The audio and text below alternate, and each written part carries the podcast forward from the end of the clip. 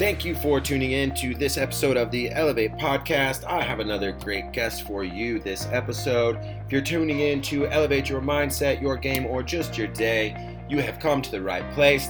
This episode, my guest is the founder and president of Growing Leaders, an Atlanta based nonprofit organization created to develop emerging leaders.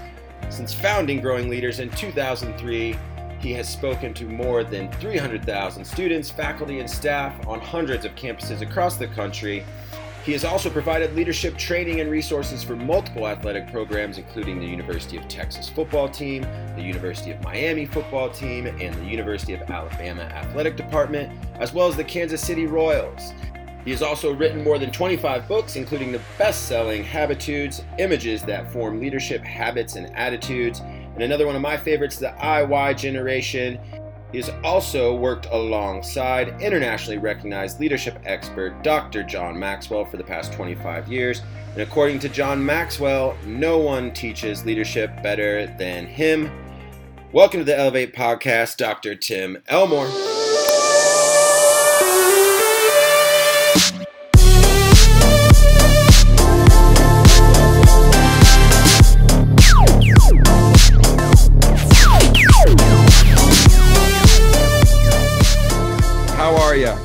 I'm well. Great to have you on the podcast. Been excited to have a conversation with you. Love your work. Um, to start, what led your career to being an expert in millennials, IY, Gen Z? And maybe you yeah. can kind of break down some of those differences for our listeners. Sure, absolutely. Well, um, I began my career as a teacher uh, so I was with the next generation immediately, even when I was part of the next generation. Uh, but in 1983, about four years into my career, I started working with Dr. John C. Maxwell. So here's this leadership guru where I was on his writing team and event team and so forth. But my work with him started revealing to me there were differences in team members that were 18 and 32 and 45 and 58 and then 68 so I began to see that um, depending on the generation someone was in and the life experiences they brought with them or did not have with them really, really made a difference in how they responded to a leader or to a coach. Sure. So, you know, you know this very well. Uh, a, a head coach might be in his 50s or her 50s. Then they got an assistant coach that's 28 years old, and that could be their daughter or their son. So, uh, right around the year 2000, I was really piqued in my interest to not only teach healthy, effective leadership, but to show how you might need to play chess, not checkers, with your people. Um, that's one of our habitudes. Let me real quick explain it to the yeah, listener. Yeah. So uh, we teach leadership with images. So this is an image of chess and checkers. The two games both have the very same game board, but after that, it's all different. The pieces are completely different. In checkers, all your pieces look alike, they move alike, you treat them all alike. Yeah. In chess, they're all different. You know, rooks, bishops, queens, pawns, knights. So I just think average coaches play checkers with their people and they get average performance. Mm-hmm. Great leaders and coaches play chess and they find out who they are. So, in one sense, it's about realizing Xers are different than millennials that are different than Gen Z, and that's what we want to do with with people that we work with. Yeah, love it. Um, your podcast, Growing Leaders, is one of my favorites. Um, always feel like my real world observations and listening to, to the podcast have some these aha moments like ah it's, it's exactly what i've been seeing lately. Um, you have a great uh, way of putting words to some of those observations. Uh, is there an episode or topic recently from the podcast that's still kind of resonating with you? Mm, good question. You know two come to mind real quick. One is i've really been uh, it's captured my imagination and we just did a recent podcast on it it's called the Dunning Kruger effect. And I'll try to give a one minute, a one minute um, synopsis. Uh, these are two social psychologists, Dunning and Kruger, that in 1999 really uncovered something that I think helps me as a leader when I work with young people. It, it basically says that there is an inverse relationship between confidence and how much you know. Like, have you ever noticed when you first learn something, you have an epiphany. It's like, oh my gosh, that's so cool, you know? and and Yeah. you're way more confident than what you know because you think you've just discovered it. Yeah. And then the more you learn, the more realize, you realize you don't know. You know what I'm saying? yeah. So this effect is like a graph that says you shoot up when you first learn something, but then as you if you'll let yourself dig and work and discipline yourself to really go deeper, humility sets in. It's not that you can't be confident, but you have a, a humility that says, I realize I got a lot more to grow in there. So that was we did one on that. The other one that I think might be lingering in my mind is one where I talk about learned helplessness and learned industriousness. This might be helpful for coaches. Yeah. Yeah. So these are two pieces of psychological research. Back in 1967, uh, we began to hear the term learned helplessness. And it was experiments with young people, young athletes, young students. But what was discovered was when a student or a student athlete tries something and tries something and tries something, but they see no progress. Yeah. They just see no, you know, it just, I'm putting in effort, nothing's happening. They begin to learn helplessness. Mm. It's that proverbial lab rat that pulls the lever, pulls the lever, no food comes out, and they go, doesn't work. Haven't we all heard student athletes go, doesn't work? Yeah. Um, I remember talking to a minor league baseball coach, works with the Atlanta Braves, and he was showing him how to swing and hit a curveball. And after three swings, the player threw down the bat, said, This doesn't work. And the coach said, I said to him, Three swings. It's going to take 3,000 swings, you know, to get that thing. But haven't we all felt that way? Oh yeah. So learned helplessness is when we give up because we don't see any improvement. Learned industriousness is when a coach or a leader says, I'm going to make sure they see a little bit of progress just to keep them in the game.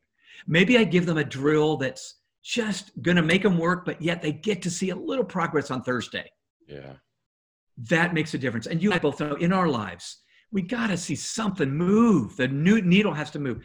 And so I'm really hot on this learned industriousness and how leaders can help that happen. Uh, I think there's some other I can't remember where I came across to other research where you know some of the greatest real motivation that we have is seeing that progress. Yes. And when Yeah. we, we when there's so an true. absence of it, it it's exactly just like you said, I, I feel like. Yeah. So I've had Yeah. that situations coaching where maybe practice, like we need to sh- change things up and get the little progress from this side of the ball. Yeah. That's right. Absolutely. That's and you intuitively knew that. Well, can I tell a quick story? Yes. So I'm talking about this topic with John Maxwell, who I worked with for many years. And John's this incredible best-selling author in leadership.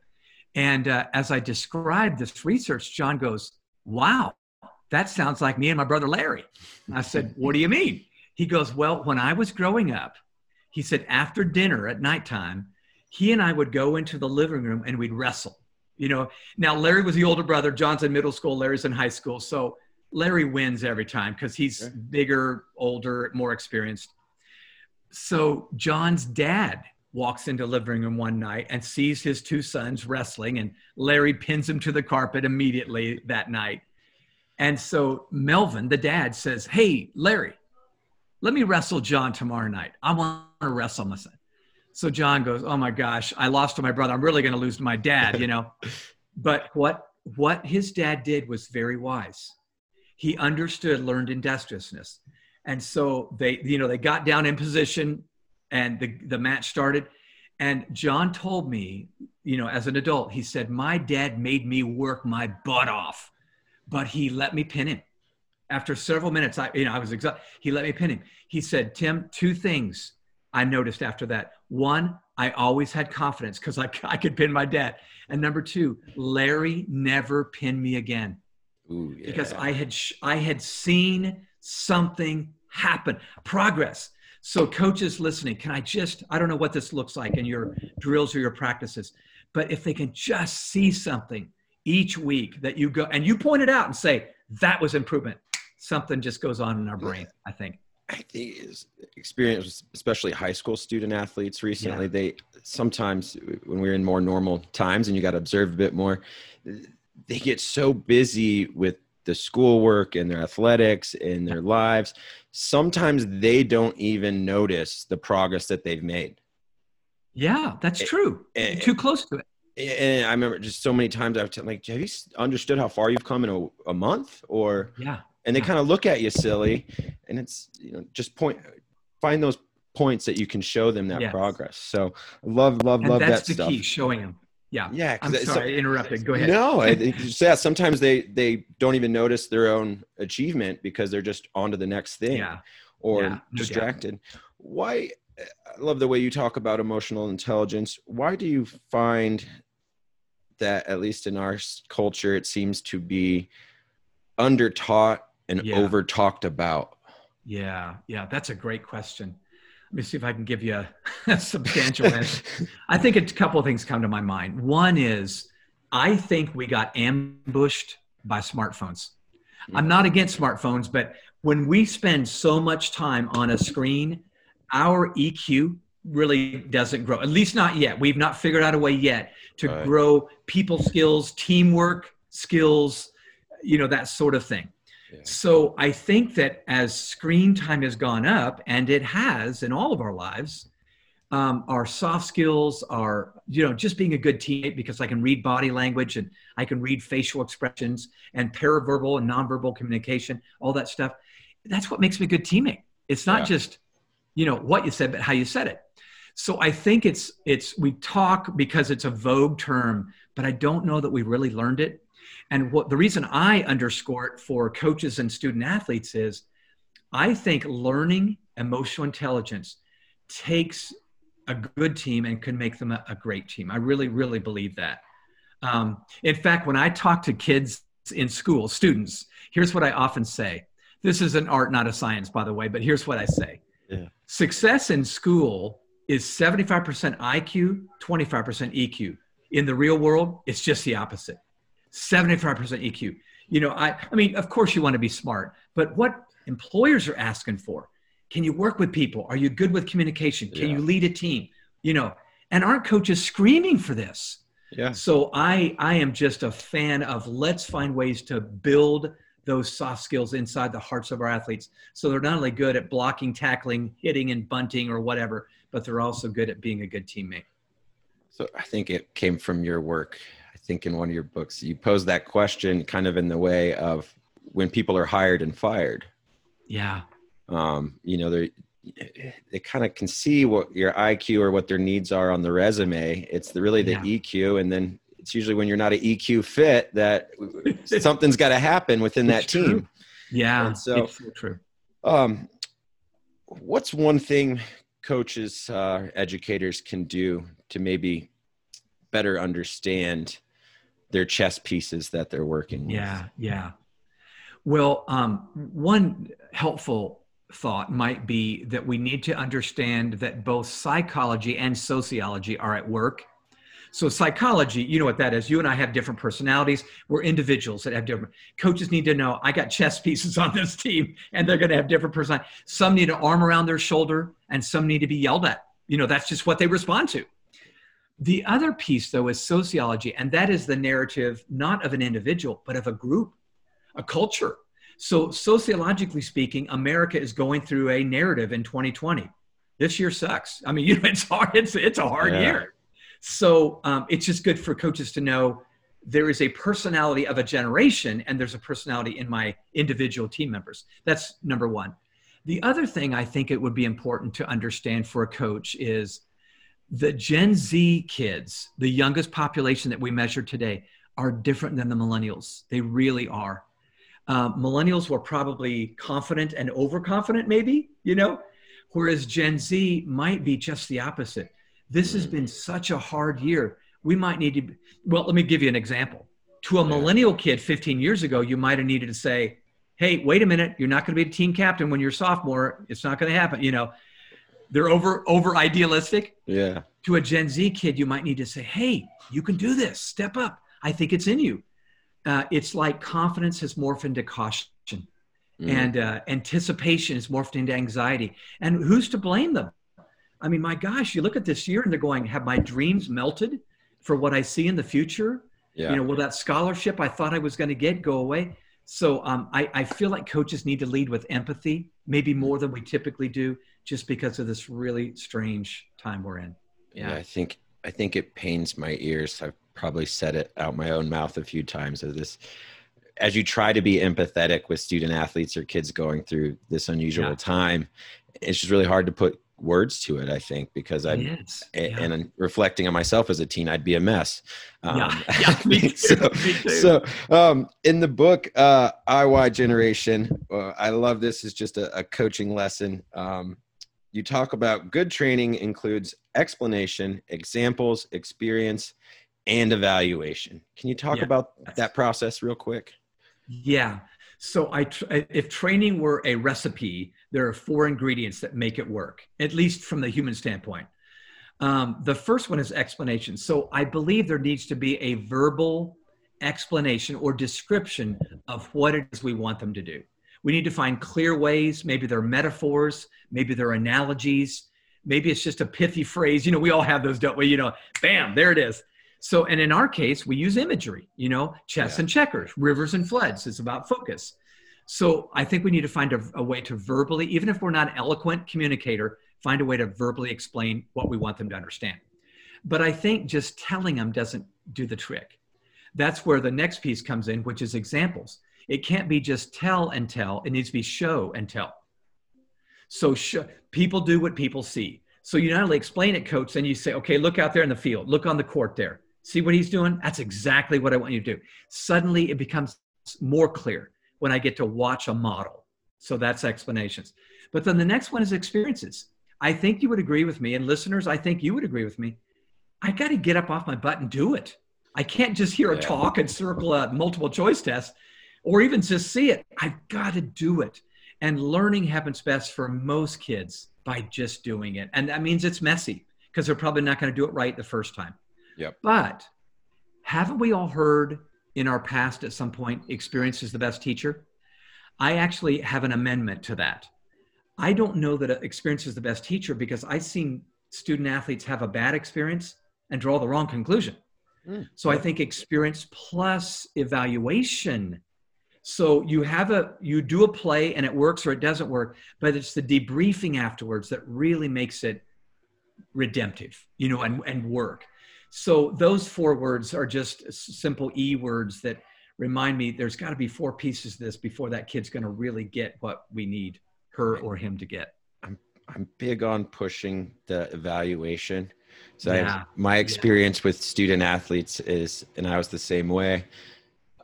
You know, who's who's your toughest critic here? And, and a lot of the hands go up, and then I ask who wants to do a simple eight question assessment, and it's no yeah. and i'm like no yeah. if you're the toughest critic there's some really good information you need to share with yourself yeah so yeah. it's um, true it's true getting them to realize that that the evaluation is always an i think getting detaching judgment from evaluation yeah you know you're you're exactly right. you hit on something great which t- reminds me it's probably good for me to get permission from that young student athlete even though you're the coach you're the authority I think it's good. Hey, do you mind if I, would you be open if I shared a, a tip or a thought? And then you get them not just like you're nodding to me right now. You're nodding because they're not going to say no, probably. And then you have permit. You said, well, you told me I could give you some insight. Yeah. So I just think that kind of hard conversation deserves that. Look, can I share another habitude with you? Please do. If we have a minute. Okay. So this is one of our brand new ones in the course, Habitudes for Life-Giving Leaders. It's called, you're going to love this one. It's called Surgeons and Vampires. Surgeons and Vampires. So think about these two characters, okay? Surgeons and vampires both draw blood. Mm-hmm. You don't look forward to seeing either one of these guys, okay? Right. But here's the difference a vampire usually sneaks up on you, bites you in the dark, you never recover. A surgeon also draws blood, but well lit room, Everybody knows what's about to happen. Uh, he's gotten lots of training getting ready for this moment. And then he surgically removes that cancerous tumor. He doesn't rip up your whole body. This is about feedback. I think a lot of times we're vampires, not surgeons. We're just ripping into that. And we don't know if it's going to do any good. We're just mad. In fact, here's what I would say we as coaches are going to give feedback out of relief or belief. Either I'm relieving myself of frustration, just yelling, or it's belief. Because I believe you're capable of more than you just showed me. I want to I want to take that tumor out. we got to be surgeons, not vampires. I love that. That's uh, I, was far away from getting to medical school, but I still can be a better surgeon. I think in in my day to day life. Me too. Um, me too. A lot of challenges in the foreseeable future uh, for the Gen Z and other generations, and yeah. even us. What leadership challenges do you foresee, especially maybe in the educational student athlete kind of space yeah. over the next 12 to 24 months? Mm, gosh, where do you begin? Uh, here's one thought that immediately comes to mind. I find myself saying this to educators and employers as well as coaches. I believe we're all going to come out of this atrocious year, 2020, with a narrative. Is either a really bad year or it was whatever the description is we have. If we don't guide our young well, they're going to have a negative narrative about this year. And why wouldn't they? Look look around us. You know, protests, pandemics, panic attacks, polarization politically, all kinds of yeah. all kinds of peace there. So I would say the number one job we as leaders have in the lives of this next generation is to help them with an accurate memory, but a positive narrative at the end of the year. Accurate memory. I remember all the good and the bad, but I've got a positive narrative. So let me just give one way you might do this. I think we ought to start with maybe taking some practice time or some teaching time and just make a pro and con list looking back on 2020 pro and con the con list lets them know you see that some negative things did happen you you have empathy the pro side of that two columns is but look at the silver lining that might have never happened had we not gone through this you know isn't it true every time you go through something bad you look back and go actually that would have never happened had I not had that horrible month or whatever. Sure. So I think pro and con list. And then secondly, I think we need to tell stories of people who've gone through past tragedies and maybe even pandemics and see what happened. Here's a cool thing. Georgia Tech football posted a really cool photograph about, I don't know, two or three months ago. And it was people in the grandstands at a football game wearing masks. But it wasn't last month. It was 1918 uh, going yeah. through the Spanish influenza a hundred years ago. But they posted just to say, we're going to make it through. We're going to attend football games again. Hang in there. Yeah. I love that. That was a way to say, don't give up. One last thing coaches, teachers, I think we need to choose a metaphor to help them help guide that narrative. So I was meeting with a, a rising senior in high school recently, and I did this very thing. He was having a hard you're thinking about going into his senior year and maybe not going to get some of the rites of passages that seniors often get. Yeah. So um, we chose a metaphor. In fact, it's become one of our new habitudes. It's called candles or brush fires. Candles or brush fires. Both of these are flames, but here's the big difference. A candle can be put out with a small breath. You blow out those birthday candles, doesn't take much at all a brush fire not only can withstand a small breath, it can withstand a strong wind. And it not only withstands a strong wind, it gets bigger with a strong mm-hmm. wind. And I just said, we got to make a choice. We're going to be a candle and go out. Are we going to be extinguished or extended by this fire called COVID 19? And I say, maybe that's a metaphor we can carry. Well, here's the cool thing that senior just texted me and said, Dr. Tim, I'm a brush fire shearer, not a can. He got it. He got it. And he's still using that metaphor in his brain to guide his narrative. Well, we I'm here in Colorado, so we try to try to keep our candles under control. right. But uh, I do I do love that analogy, but it, it, yes, it's it's yes, so true. Right. Just just seeing how how hard you fight to extinguish those. But uh, um, yeah. you've shared a, an amazing amount of magic uh, already. But if I was to hand you a magic wand and you could grant one thing upon the young generation Z, what would you yeah. wave with that wand? Um, I would wave. Can I wave two things? you get two. You get two. Okay, I get two. I'm a special guest here. Um, it's two words: resilience and resourcefulness. I just believe those two items are the meta competencies they're going to need. One, resilience, because you and I both know without grit, we're just not going to make it in anything we attempt to do, sports or otherwise. Yep. So we got to be able to bounce back, bounce back, bounce back because we're going to fail at some point. Resource, resourcefulness is huge because I think as they live their life, their job is going to change. In fact, they're probably going to get a job that may not even exist right now in 10 years. So, can they be resourceful to look up and learn and relearn and unlearn what they're going to need to do to succeed over and over and over again? Those would be the two magic wands I would love to see Gen Z just get. And coaches and educators listening, if we could work on those two, like a weight room, like like strength and conditioning, yep. resourcefulness and resilience, those would be, oh my gosh, lifetime uh, gifts that we would give them, and we'd be getting thank you notes when they're 35, saying thanks for doing that for me way back when I was a teenager. Uh, I love it. Uh, last question. In all your time in your career, you've done a lot of great things, and you know, starting with John Maxwell and to today, and all the things you've done globally with growing leaders.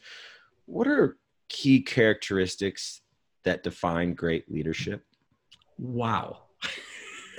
You got an hour? Okay. I, I, the good news is I think I can give you. Definitely love to have you back on another episode. You there know, you go. There you go. We'll do part two of this. There you go. Um, just because we have about a minute, I'll I'll share four words that I go back to in my mind as I continue to grow as a leader, and then as I try to develop emerging leaders on teams. So these four words are character, perspective, courage, and favor. So here's why those four are key. Um, character is key because really it's about self leadership. I think before I try to lead anybody else, I better lead me really well. Yeah. So that's that's that.